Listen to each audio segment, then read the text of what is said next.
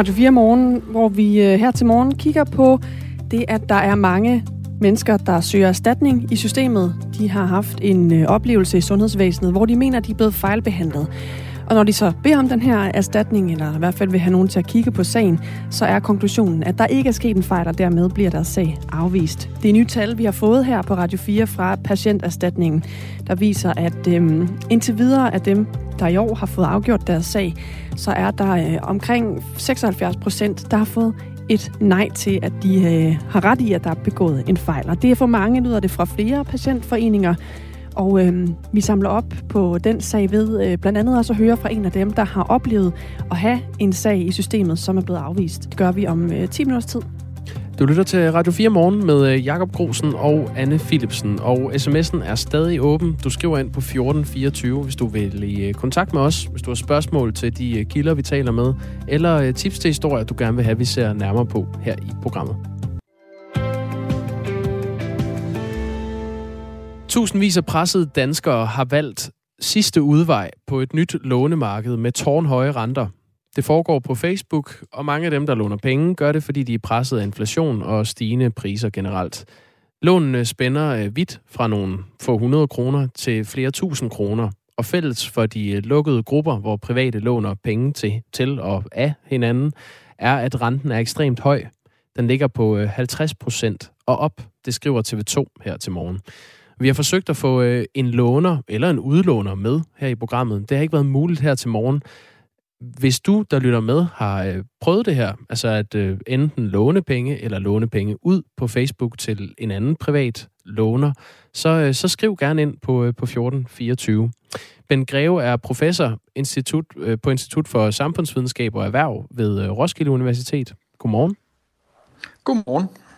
Er det et problem, det her? Ja, det korte svar er ja. Og det er et problem, fordi at en rente over 35 procent, det man kalder årlig omkostningsprocent, er ikke lovligt. Folketinget indførte fra sommeren øh, 2020 en regel om makslån på den her type af kviklån, fordi man er på det tidspunkt også erkendt, at en så høj rente, som vi kalder en overrente, det er et problem, fordi dem, der tager de her lån, de vil typisk ikke være i stand til at betale det tilbage, og de vil risikere inde i en kan man sige, ulykkelig cirkel, der gør, så tager de et lån, så stiger renten, så er renten så høj på det, så skal de betale mange flere penge tilbage, som de heller ikke har, så skal de optage et nyt lån for at betale det her tilbage, og på den måde så er det et problem. Og man skal også være opmærksom på, at dem, der tager de her lån, det er ofte nogen, som i forvejen ikke kan låne andre steder. De står for eksempel i Ribers og kan ikke optage lån på almindelige rentevilkår. Det er nogen, som måske også er i en personlig situation, økonomisk, socialt eller på anden vis, der gør, at de ikke kan overskue, hvad de rent faktisk øh, gør.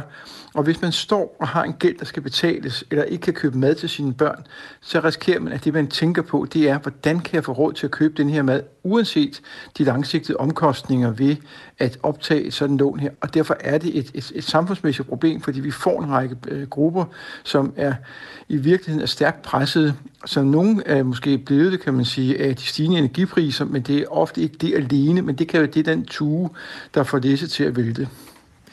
Det er TV2, der har undersøgt markedet for grupper på øh, Facebook, som formidler kontakt mellem private lånere og private udlånere. Og der har de fundet frem til mere end 50 grupper øh, på Facebook. Medlemstallet i øh, grupperne spænder fra 20 til 5.000, og hvis man lægger alle grupper sammen, så er der knap øh, 40.000 medlemmer af de her grupper. I de største af grupperne er der øh, hver eneste dag mere end 20 nye opslag fra mennesker, der af den ene eller den anden grund har brug for at låne penge. Nogen vil låne 70 kroner, og nogen vil låne 60.000 kroner. Inflationen og stigende øh, priser presser jo mange danskers økonomi. Øh, ben Greve, hvorfor er, det ikke, hvorfor er der ikke et eller andet positivt i, at danskere på Facebook hjælper deres medborgere med, øh, med økonomien? Jamen det vil det være, hvis de hjælper, men det hjælper jo ikke personers økonomi. Hvis de skal betale en rente på 50 procent, så, bliver, så, bliver, altså, så skal man, hvis man når 20.000, så skal man betale 30.000 øh, tilbage efter et år. Og det betyder jo, at det er der mange, der ikke vil have mulighed for at gøre. Så er de kommet ud i den her dårlige cirkel og skal optage et nyt lån for at betale tilbage. at det kan de så heller ikke, fordi det er jo også typisk personer, når jeg ser bort fra dem, der måske gør det, fordi at de har en, en, en spillelidenskab, så er det typisk personer og familier, som har lav indkomst, ingen formue har, ikke kan optage lån andre steder, og de kommer aldrig ud af den her, den her cirkel. Og det vil sige, det er jo ikke sådan, at det er nogle folk, der gør det af venlighed for at hjælpe nogen i, i, i nød. Det må man nemlig gerne. Man må gerne hjælpe nogen, man kender, ved at give dem et lån gratis for en periode, for at hjælpe dem til at komme over et problem, men man må ikke gå ud og gøre noget som det her. Det kender jeg faktisk ikke en hjælp, det kender jeg faktisk et problem, fordi det er så noget, som, som gør, at de får svært at komme ud af det. Dertil kommer jo, at at det her er også noget, som man må sige, sådan set mener, at både, både Erhvervsministeriet og Skatteministeriet må kigge på, fordi dem, der får en rente på det her, de skal sådan set betale skatterenten, og der er en risiko, at når man låner ud på denne her måde, så er det udenom de officielle systemer, så er man ikke sikker på, at rent faktisk bliver betalt skat af renteindtægten, og man er heller ikke sikker på, at det her, man får bragt renten ned, som man skal, fordi det er en rente ud over det, som man må i forhold til lovgivningen. Øh, vi har fået en sms fra vores lytter Kenneth Fischer, øh, som øh, kommer til at tænke på forbrugslån, øh, kviklån, når han hører den her historie. Han skriver, øh, det er jo en naturlig konsekvens af de indgreb, der har været mod de såkaldte kviklån. Hvordan skal de her personer ellers låne penge? Jamen det er jo rigtigt, det er en konsekvens af kviklån, men, men det bliver jo ikke bedre af at kalde det et lån på Facebook. Det er jo stadig en form for kviklån. Er det rigtigt, man kan ikke se dem så, så åbent, fordi der bliver også lagt et loft over, høj renten måtte være, for man måtte annoncere om dem her. Men det ændrer jo ikke på, at dem, man så giver de såkaldte lån på den her måde, ender jo i en meget dårlig økonomisk situation. Og der er man skal huske på, at folk, der er fattige, øh, de har det, man kan, nogle gange kalder et tunnelsyn, så er der én ting, der står foran dem, som, som så at sige blinker. Det kan være at få råd til at købe mad, det kan være at få betalt elregningen, så, så strømmen ikke bliver slukket, og så er det, de kommer ud i en situation, hvor de tager en lån, som i virkeligheden forværrer deres økonomi, øh, og det vil sige, de har snart brug for noget hjælp, det kan være en gældsrådgivning, det kan være nogen, der går i deres økonomi igennem og prøver at hjælpe dem med at komme igennem på, det her, på, på en bedre måde, fordi sagen er jo, at dem her vil ende i en konstant meget dårlig situation, og hvis der så er børn i de familier her, der vokser op på den her måde, så ved vi faktisk også, at det forringer deres mulighed for at få en uddannelse og få et arbejde på længere sigt, fordi de konstant, øh, fordi opvækst i fattigdom er skadeligt for børn. Hvad skal der for dig at se øh, til for at få løst det her problem? Altså, at, øh, at der er så mange tusind danskere, som, øh, som låner øh, penge af andre private udlånere til alt for høje renter? Jamen, det som mener sådan siger, at man skal ud og lave kontrolbesøg på de her, prøve at finde dem frem og sørge for, at de betaler skat af renten, og at man får, sat et, får fastholdt, at det loft, der Folketinget har besluttet, skal overholdes. Det så må man ude i, i kommunerne og ved gældsrådgivning prøve, at hvis man er overhovedet på nogen måde i kontakt med nogle af de her grupper her, og give dem en rådgivning om, hvordan de kan indrette deres økonomi på en, på en god og på en ordentlig måde, sådan så de kommer i den her situation. Det kan være vanskeligt at gøre for alle, men det vil være den måde, rent faktisk mener, at man bedst muligt kan gøre det, sådan så man ude, der hvor man har kontakt med borgerne fra det offentlige, skal prøve at få dem i gang med noget, der sikrer, at de kan få indrettet deres, deres måde at leve på, så de ikke kommer i den her øh, situation. Det sagde øh, Ben Greve, som er professor på Institut for øh, Samfundsvidenskab og Erhverv ved Roskilde Universitet. Tak for at være med. Velbekomme. Klokken er 13 øh, minutter over 8. Vi nærmer os noget, som er på en eller anden måde lidt historisk. VM i Katar. Ja, okay. Men nu vil jeg lige snakke om noget andet til navvækst. Ja, okay. Ja, Nå, det vil jeg gerne høre. Det kan du ikke vide. Øhm, det er det faktum, at vi formentlig i morgen kommer til at øh, opleve, at vi går fra at være, nu holder jeg lige tungen lige i munden her, 7 milliarder 999 millioner 990.999 personer på denne jord, til at være 8 milliarder lige ud. Det sker simpelthen lige om lidt? Det ser ifølge beregninger ud til, at det kunne ske i morgen, at der øh, i løbet af dagen vil blive født et lille nyt menneske et eller andet sted på kloden, som faktisk bliver person befolkningsperson nummer 8 millioner. Hvorfor? Øh, altså, der bliver jo født børn hele tiden. Tror du ikke, vi har nu baseret de 8 milliarder? Det er ikke, hvis jeg... Ja, undskyld, sagde jeg millioner. Jeg mente jo milliarder. Ja, ja, nej, det, sådan ja. hørte jeg det også. Godt. Øh, jamen, jeg har fundet sådan en tæller, hvor de, øh, der er nogen, der opgør hele tiden, hvordan ser øh, verdensbefolkningen ud? Hvor mange har vi? Det er sådan en... Øh, altså, der står 7,999,810,0,96, og så endetallet, det kører bare derudad. Okay, opad. på den måde. Og der tager den altså højde for, hvor mange er der blevet født i dag, hvor mange er der døde i dag, øh, hvor mange er der så alt i alt ligesom kommet til. Jeg vil gerne sige, når jeg ser de her tal, jeg synes, det ser vildt ud. Altså, jeg vil ikke, jeg vil ikke øh, klynges op, hvis det er ikke helt er sådan, det forholder sig, de her tal, når de tæller op, fordi det ser fuldstændig vanvittigt ud. Men altså, der bliver jo født mennesker hele tiden. Ja, ja. Det, det er vel også knyttet op på en eller anden øh, algoritme eller et eller andet, som Præcis. sådan kan sige, jamen i gennemsnit bliver der født så og så mange, og så så mange dør. Præcis. Så øh, kan man lave sådan en lille øh, magisk tæller. Det er jo det øh, mediet Verdens Bedste Nyheder, der har spottet det her med, at vi altså øh, formentlig runder 8 milliarder mennesker i løbet af i morgen. Det er en god nyhed. Det er der nogen, der synes. Der er også nogen, der synes, at det er lidt mange, og at øh, vi måske ikke helt er givet til det. Men det er jo lidt en anden diskussion, ikke? Det er en ny æra, vi øh, ja. går ind i, og øh, det kommer jo i øvrigt til at stige eksponentielt de kommende år. Altså, hvor mange mennesker vi bliver. Ja, det tog i øvrigt 12 år at stige fra 7 til 8 milliarder mennesker på jorden. Så hvad skal det ende med? Det må vi jo, det, må kun, det kan kun tiden vise. Det er også en af de ting, jeg holder øje med. Jeg er for travl i dag, kan jeg mærke. Jeg skal det, det glæder ting. mig, at du også har øjne på det. Godt, det er Anne Philipsen, der holder øje med øh, befolkningstilvæksten her i verden, og øh, altså står ved den ene mikrofon her i studiet. Jeg hedder Jakob Grosen. Du kan skrive på 1424, øh, hvis du øh, vil os noget. Gennem morgenen har vi øh, fortalt historien om, at rigtig mange patienter, der søger erstatning på grund af en formodning om, at der er sket en fejl i deres behandling i sundhedssystemet, bliver afvist. Det nye tal fra patienterstatningen, som vi har fået her på Radio 4, der viser netop det. I år har patienterstatningen indtil videre fået 10.700 anmeldelser rundt regnet fra patienter, som vedrørte behandlingsskader og lægemiddelskader. Og 76,8 procent af dem fik afvist deres ansøgning om at få erstatning. Og det er alt for mange, mener Marianne Palm, der er formand for Amputationsforeningen, og derigennem jo repræsenterer nogle af de patienter, der har klaget. Det er bekymrende højt tal, fordi det øh, viser måske, at øh, det er meget svært at dokumentere sagerne. Og det er det måske også, fordi der er alt for mange aktører i hver eneste patients sag. Og at alle de her aktører, de taler ikke rigtig godt sammen, og derfor sker der fejl, men det kan være svært at dokumentere. Danske patienter er talerør for 900.000 patienter og pårørende. Og her mener man også, at der er for mange, der bliver afvist, når de søger om erstatning. Og derfor så er der også grund til at kigge nærmere på det. Vi oplever, at øh, journalen ikke altid er et fyldensgørende grundlag for at oplyse en sag, og patienterne kan sidde inde med oplysninger, som er vigtige for sagen, men som ikke kommer frem. Så derfor så har vi en begrundet mistanke om, at nogle af sagerne de bliver simpelthen afvist, fordi man ikke har det tilstrækkelige grundlag for at vurdere det. Det er Nette Vandel, der er vicedirektør i Danske Patienter, og som siger det her. Vi har også talt med Lotte Hevald på 57 år, der er en af dem, der har fået afvist sin ansøgning om at få erstatning. Det knækkede mig totalt. Det gjorde det. Øh, jeg er enke, har været enke i mange år alene med, med, med to børn. Øh, de er så heldigvis voksne nu. Men min økonomi er jo stramt derefter. Øh, så det er det, der man ikke kan arbejde, og man føler sig ja, uanvendelig lige pludselig, ikke? at man ikke kan, kan passe sit arbejde mere i, i sådan en alder som min. Ikke? Altså, det er jo, jeg har jo mange år tilbage. Lotte Hevalds oplevelse er, at hun var igen med et langt forløb.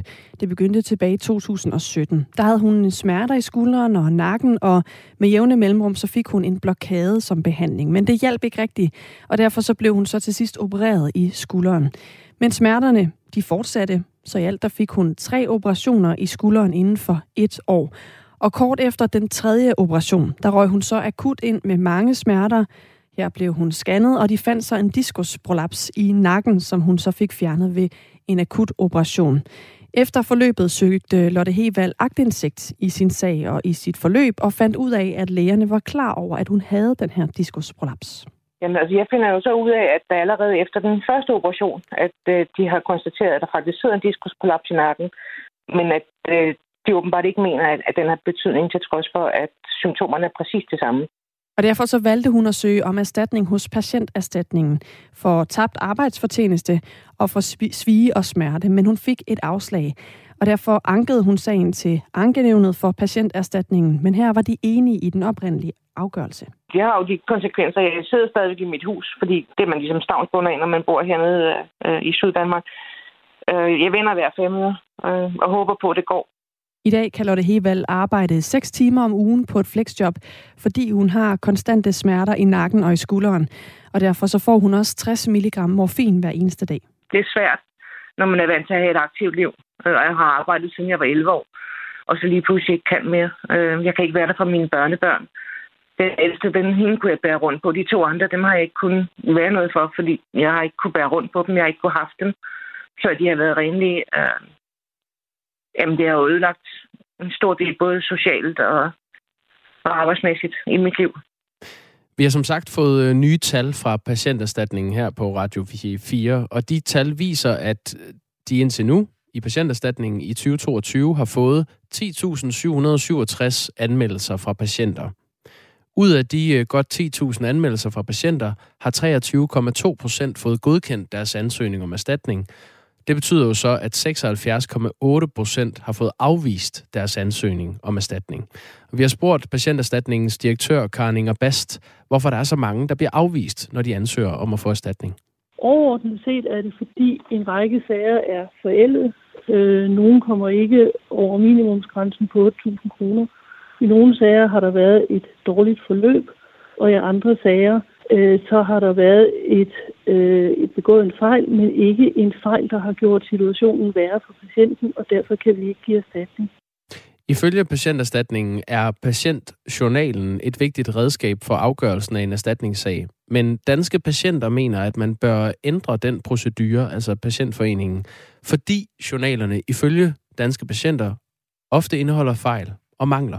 Man bør udvide de kilder, man bruger, så man også supplerer med øh, i højere grad, hvad er det patienten har oplevet, og eventuelt indhenter, hvad er det kollegaer har oplevet, hvad er det de pårørende har oplevet, sådan så man er sikker på, at man får et fyldesgørende billede og et retvisende billede af det, der bliver søgt erstatning om. Så nyder det altså fra danske patienter. Men øh, patienterstatningen svarer sådan her til det. Det gør vi allerede i dag. Patienterne og de pårørende har rig mulighed for, når de søger erstatning, at skrive ned, øh, hvad de mener, der er foregået. Og det læser vi selvfølgelig. Der er også masser af patienter og pårørende, der ringer herind og fortæller deres version af sagen, og det laver vi telefonnotater om, og det indgår også i sagen. Marianne Palm, som er formand for Amputationsforeningen, mener, at man i stedet for den nuværende praksis bør ændre det sådan, at øh, bevisbyrden bliver vendt rundt. Jeg mener helt klart, at det er øh, sundhedssystemet, der skal bevise, at de ikke har begået fejl, og ikke som nu, hvor det er borgeren, der skal bevise, at der er begået fejl. Fordi fejlene de kan ligge imellem de forskellige afdelinger. De kan ligge fra kommunalregi over i regionsregi. De kan ligge på de forskellige øh, hospitalsafdelinger. Og alle øh, går så til håndvasken og vasker deres hænder, fordi de selv mener, at de har gjort det rette. Men man er jo også nødt til at kigge på, hvad de ikke gjorde i den pågældende sag. Og det får man måske ikke gjort, fordi det i overdragelsen fra den ene øh, ekspert til den næste, at det måske går galt. Sagde altså her Marianne Palm, der er formand for Amputationsforeningen. Der er også en, der skriver ind på øh, sms'en, efter at have hørt den her, øh, det her indslag, at tallet for afviste sager kan jo også være stigende, fordi et stigende antal patienter tror, de er fejlbehandlet, og derfor søger erstatning. Kasper skriver en sms. Hej, jeg synes, det store øh, antal afslag hos klagende patienter fortæller en historie om, at der er alt for mange, der klager. Men selvfølgelig spørger en patientforening, og de vil fortælle en helt anden historie. Problemet er, hvis patienterne ikke er ordentligt informeret om de ting, der kan gå galt, når man er syg og skal behandles. Tak for øh, indspark på den her historie. Det er 14.24, det foregår, hvis du gerne vil give dit besøg med her i øh, programmet. Vi har jo forsøgt at få en, en Øh, kommentar fra fungerende sundhedsminister Magnus Heunicke fra, fra Socialdemokratiet, og få ham til at forholde sig til den her kritik, der bliver rejst fra patientforeningerne. Men han vil ikke stille op til interview, og det gælder i øvrigt også for øh, Socialdemokratiets øh, sundhedsordfører. Vi har også spurgt Lægeforeningen og Danske Regioner, som heller ikke vil stille op til interview. Og det hører med til øh, historien, at øh, det er blandt andet interessant at høre fra danske regioner, fordi det er jo i sidste ende ofte er dem, der skal udbetale de her penge. Øh, det er ikke patienterstatningens penge, de afgør sagerne, men danske regioner er jo så nogle af dem, der skal punge ud, hvis der er begået fejl. Klokken er 24 minutter over 8. Og vi er knap 200.000 mennesker fra at runde 8 milliarder mennesker på jorden. Det fik jeg øh, fortalt lidt om før. Det har lige affødt et par, et par sms'er. Jeg har lige lyst til at følge op på den. Mm. Øhm, blandt andet så øh, påpeger Bent fra Gentofte, at det faktisk ikke længere er tilfældet, at øh, bevækst, befolkningstilvæksten er eksponentiel, men at det faktisk kommer til at flade ud, øh, og så efterhånden gå nedad ifølge FN. Og det forklarer, hvorfor jeg kunne finde den her nyhed inde på verdens bedste nyheder sitet. Fordi historien er det jeg tog fat i var, nej hvor spændende, i morgen, så kan det være, at vi runder 8 milliarder. Men i virkeligheden er der også historien om, at det sker langsommere end før. Altså vi bliver langsommere og langsommere flere mennesker på jorden. Og på den måde, så øhm, kan man måske begynde at lægge nogle af de her bekymringer, der har været om overbefolkning og om jordens ressourcer kan rumme så mange mennesker på hylden. Så det er helt rigtigt, at øhm, historien er i virkeligheden også, at det går ikke så hurtigt med at få øhm, banket øh, befolkningens tilvæksten op, som det har gjort tidligere. For eksempel så øhm, vil det nok være sådan, at man kun i øh, 2037 vil have nået op på 9 milliarder. Altså det, det går ligesom langsommere og langsommere. Så det er bare lige for at knytte en lille sløjfe på den. Mm. Og det, det forklarer også, hvorfor det kan være en god nyhed. Ja, præcis. Godt. Jamen altså, vi bliver klogere hele tiden. Øhm, klokken er 25 minutter over 8. Der er også kommet et par sms'er her på øh, historien om patienterstatningen. Øh, altså, der, der er mange, der får afslag, når de søger om at få erstatning i deres øh, sag. Der er en her, der skriver, er patientforeningerne mere villige øh, i dag til at rådgive om at søge erstatning end tidligere, så flere søger og forholder patientforeninger øh, sig faktuelt til behandlingsforløbet, eller forholder de sig til patientens følelser, når de rådgiver?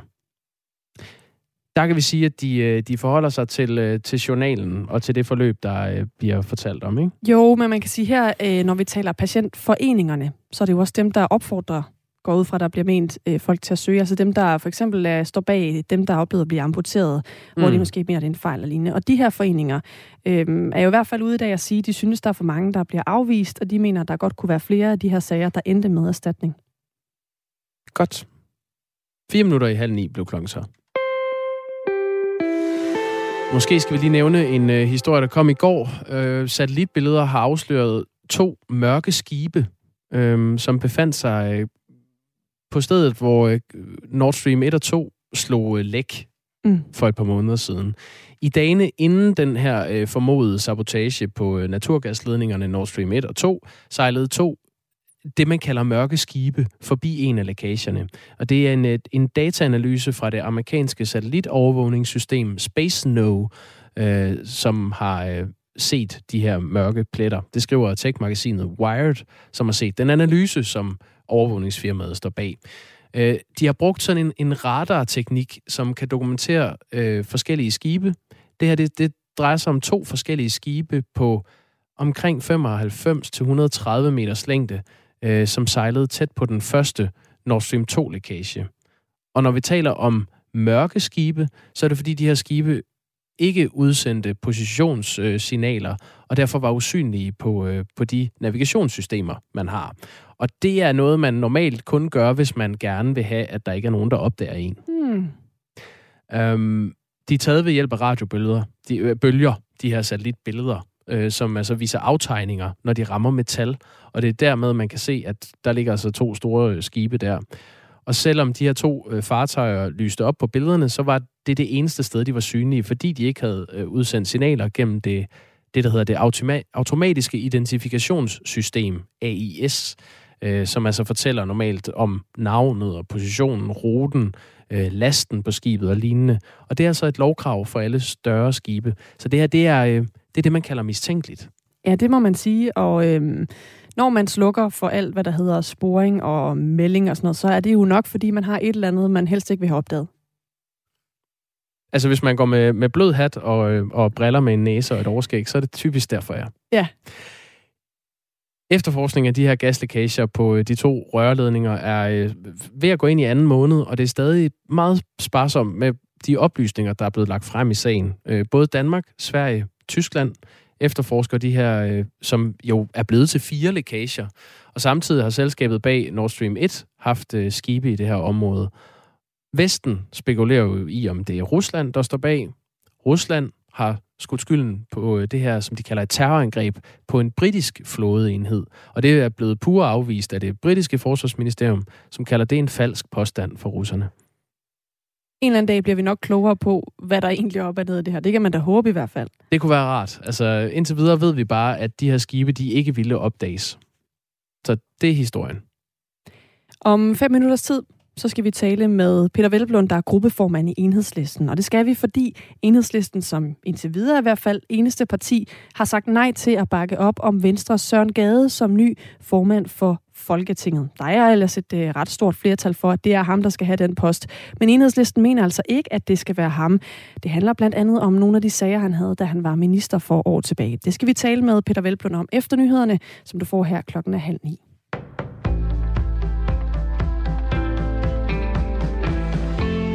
Mike Pence, der var vicepræsident, da Donald Trump var præsident i USA, mener, at Trump bragte ham og hans familie i fare ved stormløbet på kongressen. Det siger han i et interview med ABC, ABC News øh, i går.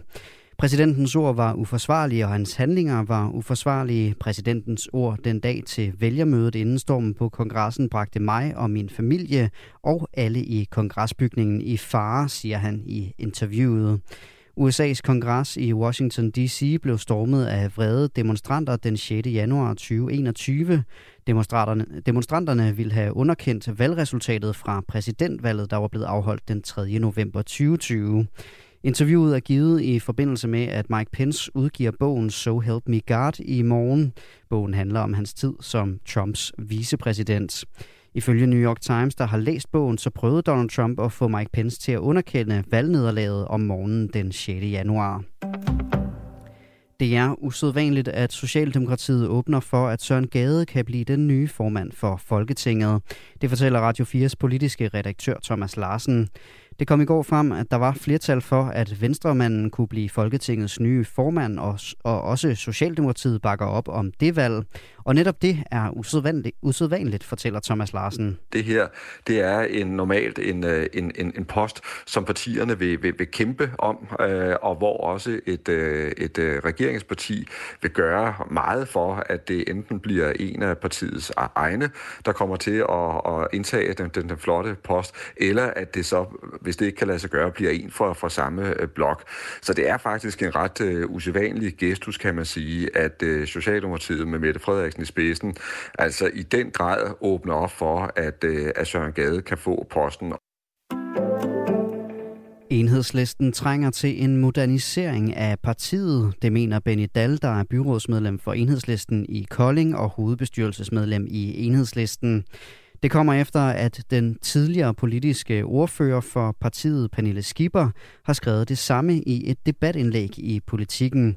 Og Benny Dahl er altså enig. Vi er for dårlige til at forfølge de, øh, de målsætninger, vi har i vores parti om både at blive større og fagne bredere og nå længere ud. Og det er sådan set en debat, vi har haft i de sidste to-tre år, men det lader til, at vi ikke kan...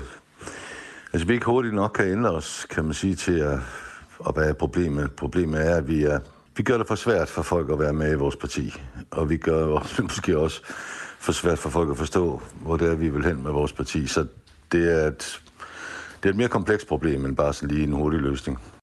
Enhedslisten gik ved folketingsvalget tilbage med fire mandater. Partiet fik 5,1 procent af stemmerne. Politiet i Bahamas undersøger, om der er foregået noget kriminelt i forbindelse med kryptobørsen FTX's kollaps. Det oplyser politiet i en, med, i en meddelelse i går. Det sker efter, at kryptoinvestorer i fredags trak, hvad der svarer til 43 milliarder kroner ud af platformen på 72 timer. Det er et af de mest bemærkelsesværdige kollaps i kryptosektoren hidtil. Samme dag søgte virksomheden om konkursbeskyttelse i USA, og virksomhedens administrerende direktør og grundlægger fratrådte sin stilling. Derudover trak den rivaliserende kryptobørs Binance sig fra en foreslået redningsaftale. Vejret bliver stort set tørt, men fortsat skyde de fleste steder. I løbet af dagen dog nogen opklaring, især over den sydlige del af landet med lidt eller nogen sol. Temperaturer op mellem 10 og 12 grader.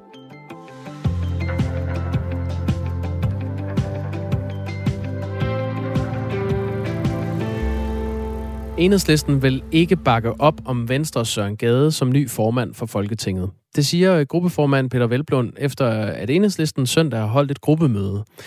Enhedslisten er indtil videre det eneste parti, som ikke bakker op om Søren Gade som formand, men det ser ikke ud til at få den store betydning. Øh, lørdag samlede et bredt flertal i Folketinget så nemlig om Søren Gade som den næste formand for Folketinget, som skal afløse Henrik Dam fra Socialdemokratiet. Og Søren Gade ventes officielt at blive indsat på posten i næste uge, hvor de første møder finder sted i Folketingssalen efter valget den 1. Øh, november. Peter Velblund, øh, vi tager det lige med alligevel. Godmorgen.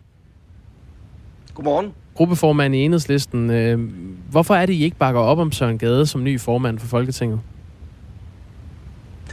Jamen, det er jo fordi, det er en, øh, en både prestigefyldt, men også øh, meget ansvarsfyldt øh, post, hvor man jo blandt andet skal sikre øh, Folketingets mulighed for at kunne øh, kontrollere regeringen og, og varetage Folketingets interesser. Og der er vi øh, bekymret med den historik, som, som, Stør, som Søren Gade har haft øh, som, øh, i sin fortid som, som minister, altså både øh, Jægerbro-sagen, øh, lækagesagen og, og også spørgsmål omkring udlevering af, af danske fanger til, øh, til tortur.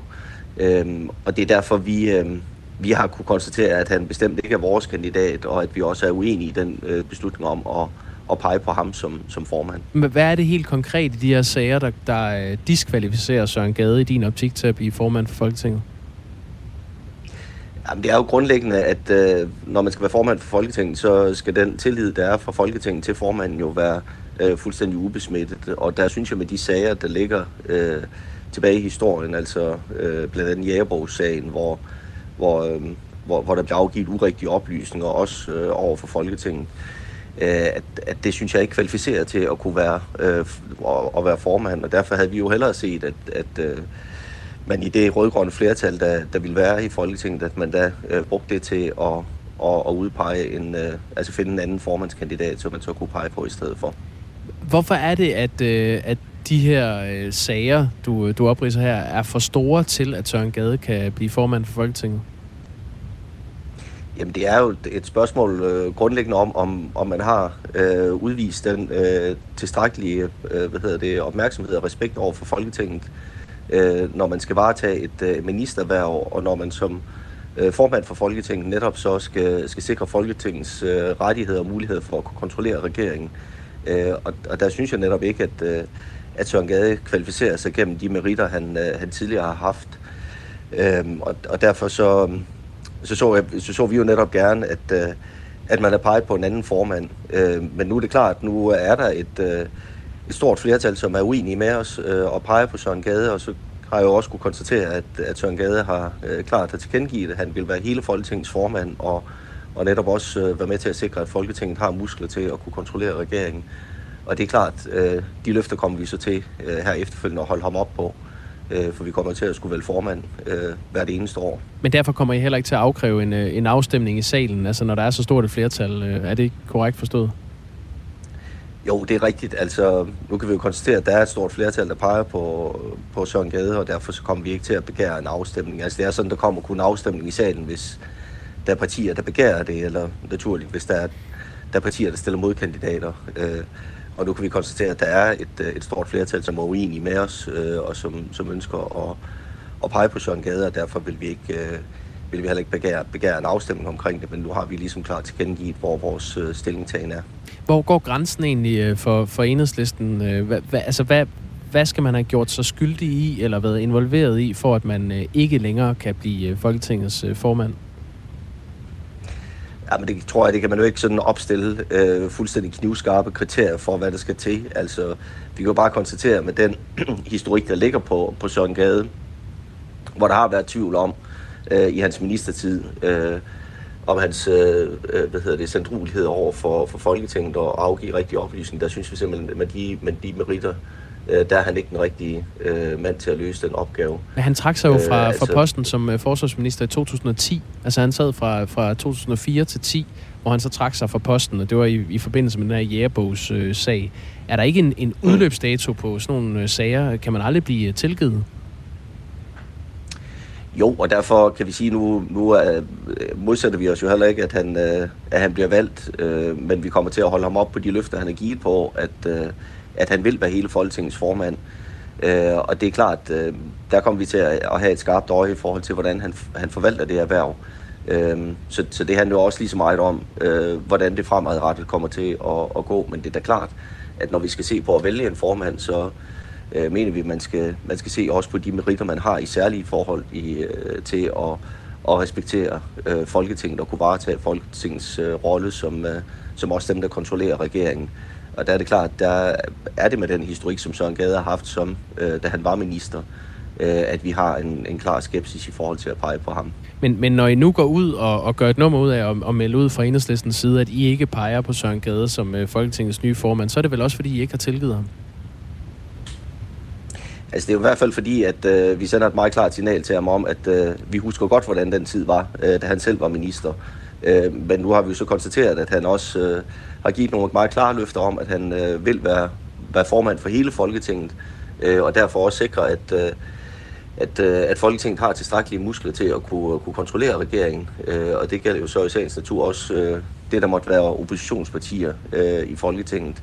Øh, og det er klart, at de løfter kommer vi til at holde ham op på. Øh, og så derfor er det jo et spørgsmål om, at, øh, at den tillid, den, skal, den så skal genopbygges. Øh, men, men altså, det er jo klart, med det vi siger nu, der siger vi også, at øh, vi kommer til at holde et meget skarpt øje med, hvordan øh, han, forvalter sit erhverv. Øh, og at vi som udgangspunkt ikke synes, han er den rigtige mand til, til så øh, både vigtig og, og prestigefyldt en post det er jo ikke bare en kransekagefigur, man vælger, når man vælger en ny formand for Folketinget. Øh, det, øh, Udover at man får en, en meget høj løn, altså en løn, der, øh, der matcher mm. statsministerens, så får man også adgang til en, en utrolig lækker lejlighed. Angiveligt, jeg har aldrig set den, men på Christiansborg, som ligger lige klods op af Folketingssalen. Altså der er nogle, nogle privilegier øh, ved at have den her øh, ærefulde titel. Men samtidig så arbejder man også for at sørge for, at det parlamentariske arbejde sker efter grundlovens regler og efter reglerne i forretningsordenen i Folketinget osv. Er det, er det fordi, øh, Peter Velblom, bare lige her til sidst, at I er bange for, at Søren Gade kommer til at være unfair over for jer i øh, Folketingssalen? Nej, men det, det handler jo grundlæggende om, at man kan sige, når man er øh, folketingsformand, så er man en slags tillidsmand for, øh, Øh, for alle folketingsmedlemmer, og skal netop øh, sikre, at man varetager Folketingets mulighed for at kunne kontrollere regeringen. Øh, og det er jo netop derfor, at, øh, at det for os er afgørende, at, øh, at når vi vælger øh, en formand, så er det en, vi har tilliden til, at, øh, at vedkommende kan løfte en opgave. Øh, og det er, som, som jeg nævnte tidligere, øh, det vi ikke mener, vi har øh, umiddelbart i forhold til, til Søren Gade, og derfor ikke kan pege på ham som formandskandidat. Men så er det klart, så ligger der jo en opgave i, at man så at man vinder den tillid og sikrer, øh, at man også får klart tilkendegivet, at man kommer til at arbejde på, på folkestyrets øh, vilkår og kommer til at styrke øh, Folketingets mulighed for at kunne kontrollere regeringen. Hvis du nu øh, selv kunne vælge, hvem vil du så have som øh, folketingsformand i stedet for? Ja, men nu øh, har vi jo besluttet os for, at øh, vi ikke begærer en afstemning og ikke, øh, og ikke øh, øh stiller mig en modkandidat, så jeg vil ikke begynde at, at pege på andre. Men jeg havde da foretrukket, at vi har haft en anden proces, hvor der også har været mulighed for, at man i det rødgrønne flertal, der er, at man der kunne have en drøftelse af, øh, hvem vil være den bedste kandidat. Altså jeg synes, den proces, der har været her, har været øh, bredt og meget stor hast. Altså øh, der gik meget kort tid fra Søren Gade, øh, eller Venstre meldte Søren Gades kandidatur til øh, andre partier bakket op. Øh, og der mm, havde vi i hvert fald brug for at have et gruppemøde øh, og lige diskutere øh, tingene igennem, før vi, vi tog vores stilling. Øh, og, og der synes jeg, at den proces, der har været her, har båret præg af, at, øh, at det går meget hurtigt, og derfor heller ikke har været øh, grundig tid til at, at drøfte, om det nu også er den rigtige mand til posten.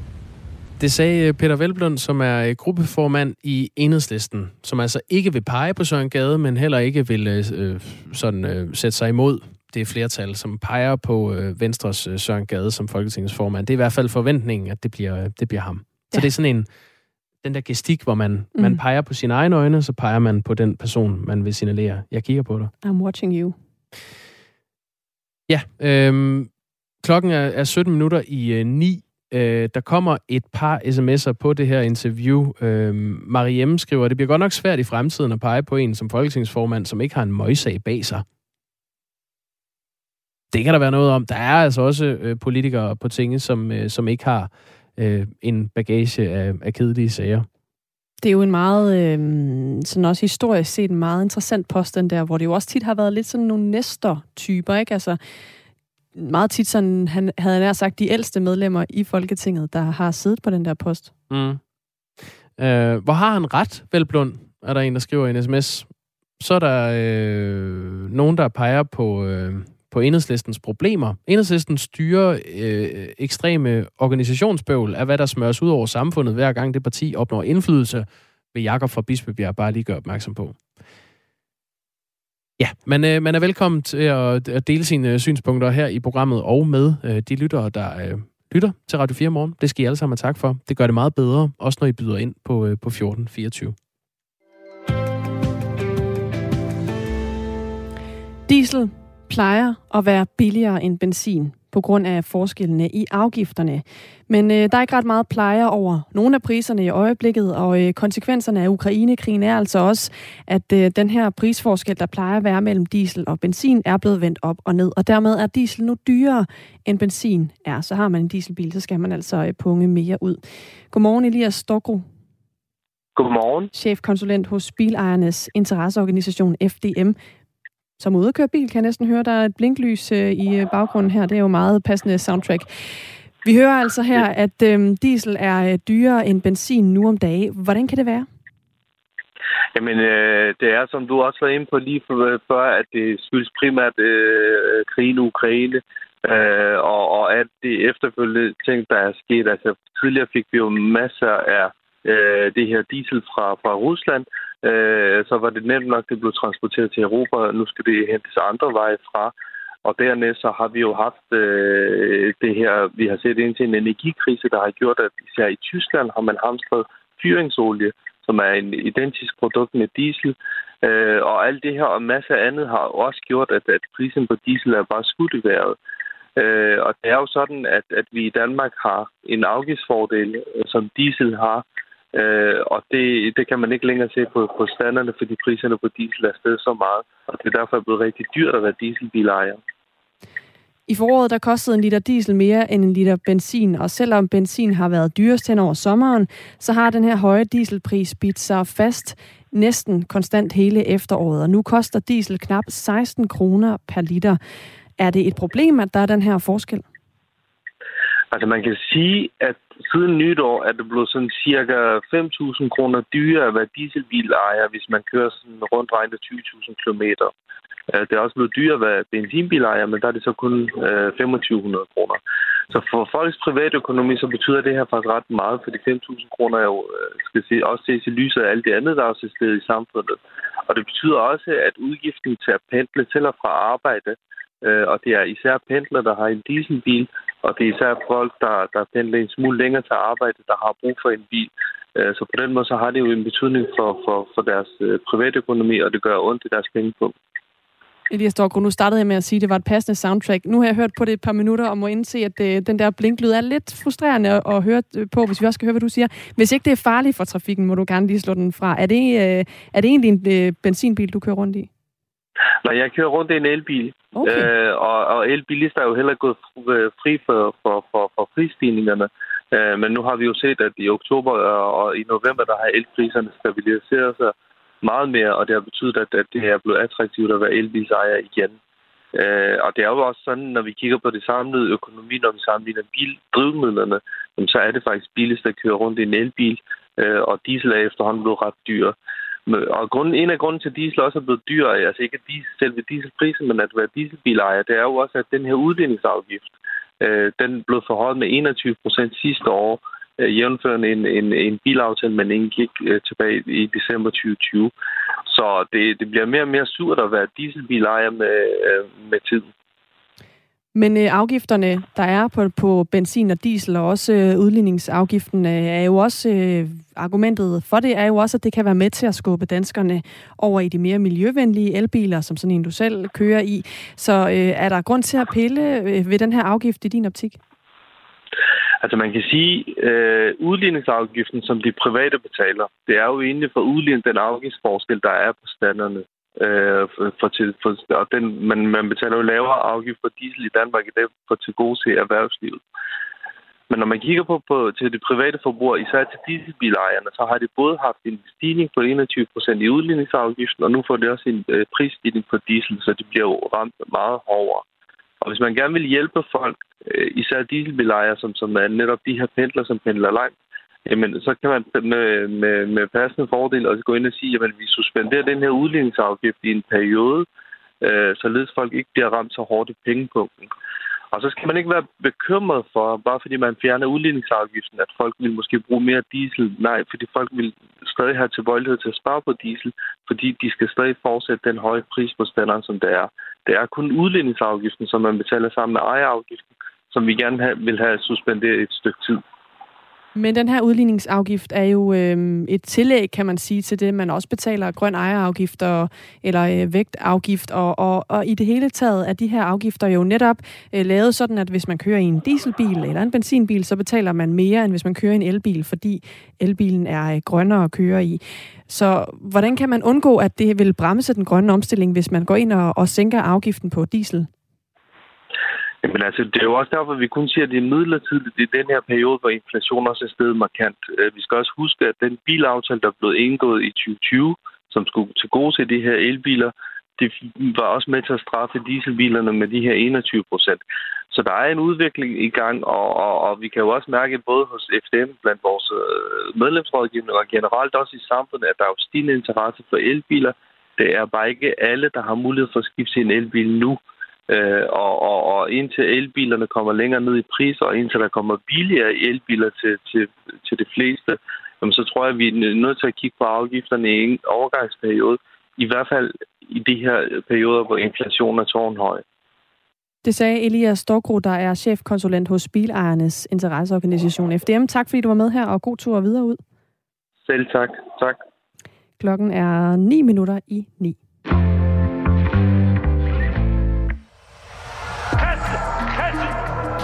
De blev født ud af kaos.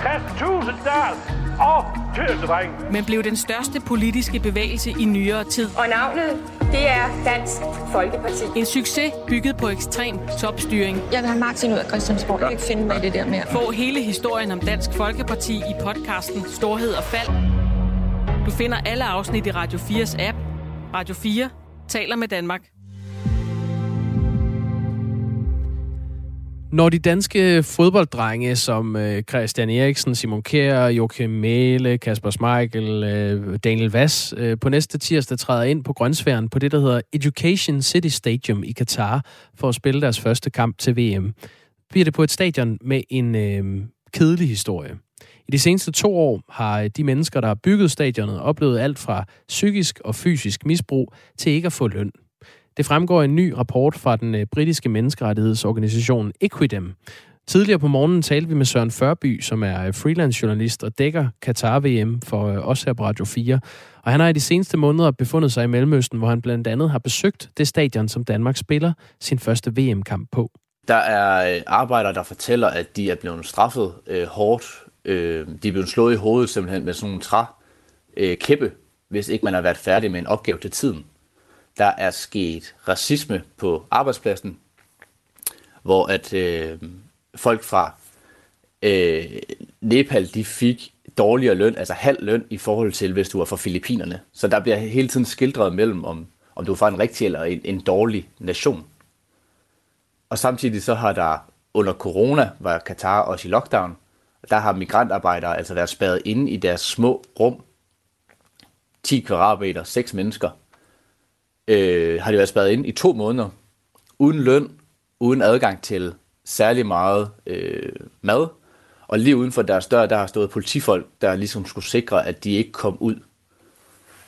Andre arbejdere har så til gengæld oplevet, at de er blevet tvunget til at arbejde, altså helt i den anden grøft, at de er blevet tvunget til at arbejde, og hvis de klagede over det, for grund af, at de vidste godt øh, risikos øh, smittefaren på de her byggepladser, og, og når man bor så tæt sammen, hvis man klagede over det, men så blev man fyret, og så blev man sendt hjem og mistet hele sit arbejde. Så der er altså sket rigtig, rigtig mange forskellige ting på det her stadion, som, som Danmark ligesom skal, skal spille på på næste tirsdag. Katar har historisk set mildt sagt ikke været nogen stor fodboldnation, og derfor har de været nødt til at bygge de her øh, stadioner på meget kort tid. I den nye rapport fra øh, menneskerettighedsorganisationen Equidem øh, har øh, den her organisation haft fortrolige snakke med 60 arbejdere på de her 8 VM-stadions i, øh, i Katar. I alt har organisationen talt med 982 arbejdere på, øh, på stadionbyggerierne i det hele taget. Og rapporten dækker perioden fra september 2020 til oktober 2022. Der er flere eksempler på, øh, på øh, menneskerettigheder, som er blevet brudt i forbindelse med de her byggerier i rapporten. Det har tidligere været fremme, at øh, der er sket menneskeheds, øh, menneskerettighedskrænkelser i forbindelse med, med opførelsen af de her øh, VM-stadions. Så spørgsmålet er, hvad, hvad det nye egentlig er i den her rapport, og det svarer øh, Søren Førby på her. Det, der er øh, helt nyt ved den her rapport, er, at øh, menneskerettighedsorganisationen har puttet det sammen til de her store VM, VM byggerier. Du skal tænke på, at de her stadioner her i Katar, det er store prestigeprojekter, fordi det er dem, der skal vises frem til hele verden. Og samtidig er FIFA jo også ansvarlig for, for de byggerier, der ligesom er sket på grund af, at det er dem, der er skyldige, at de skal bygges.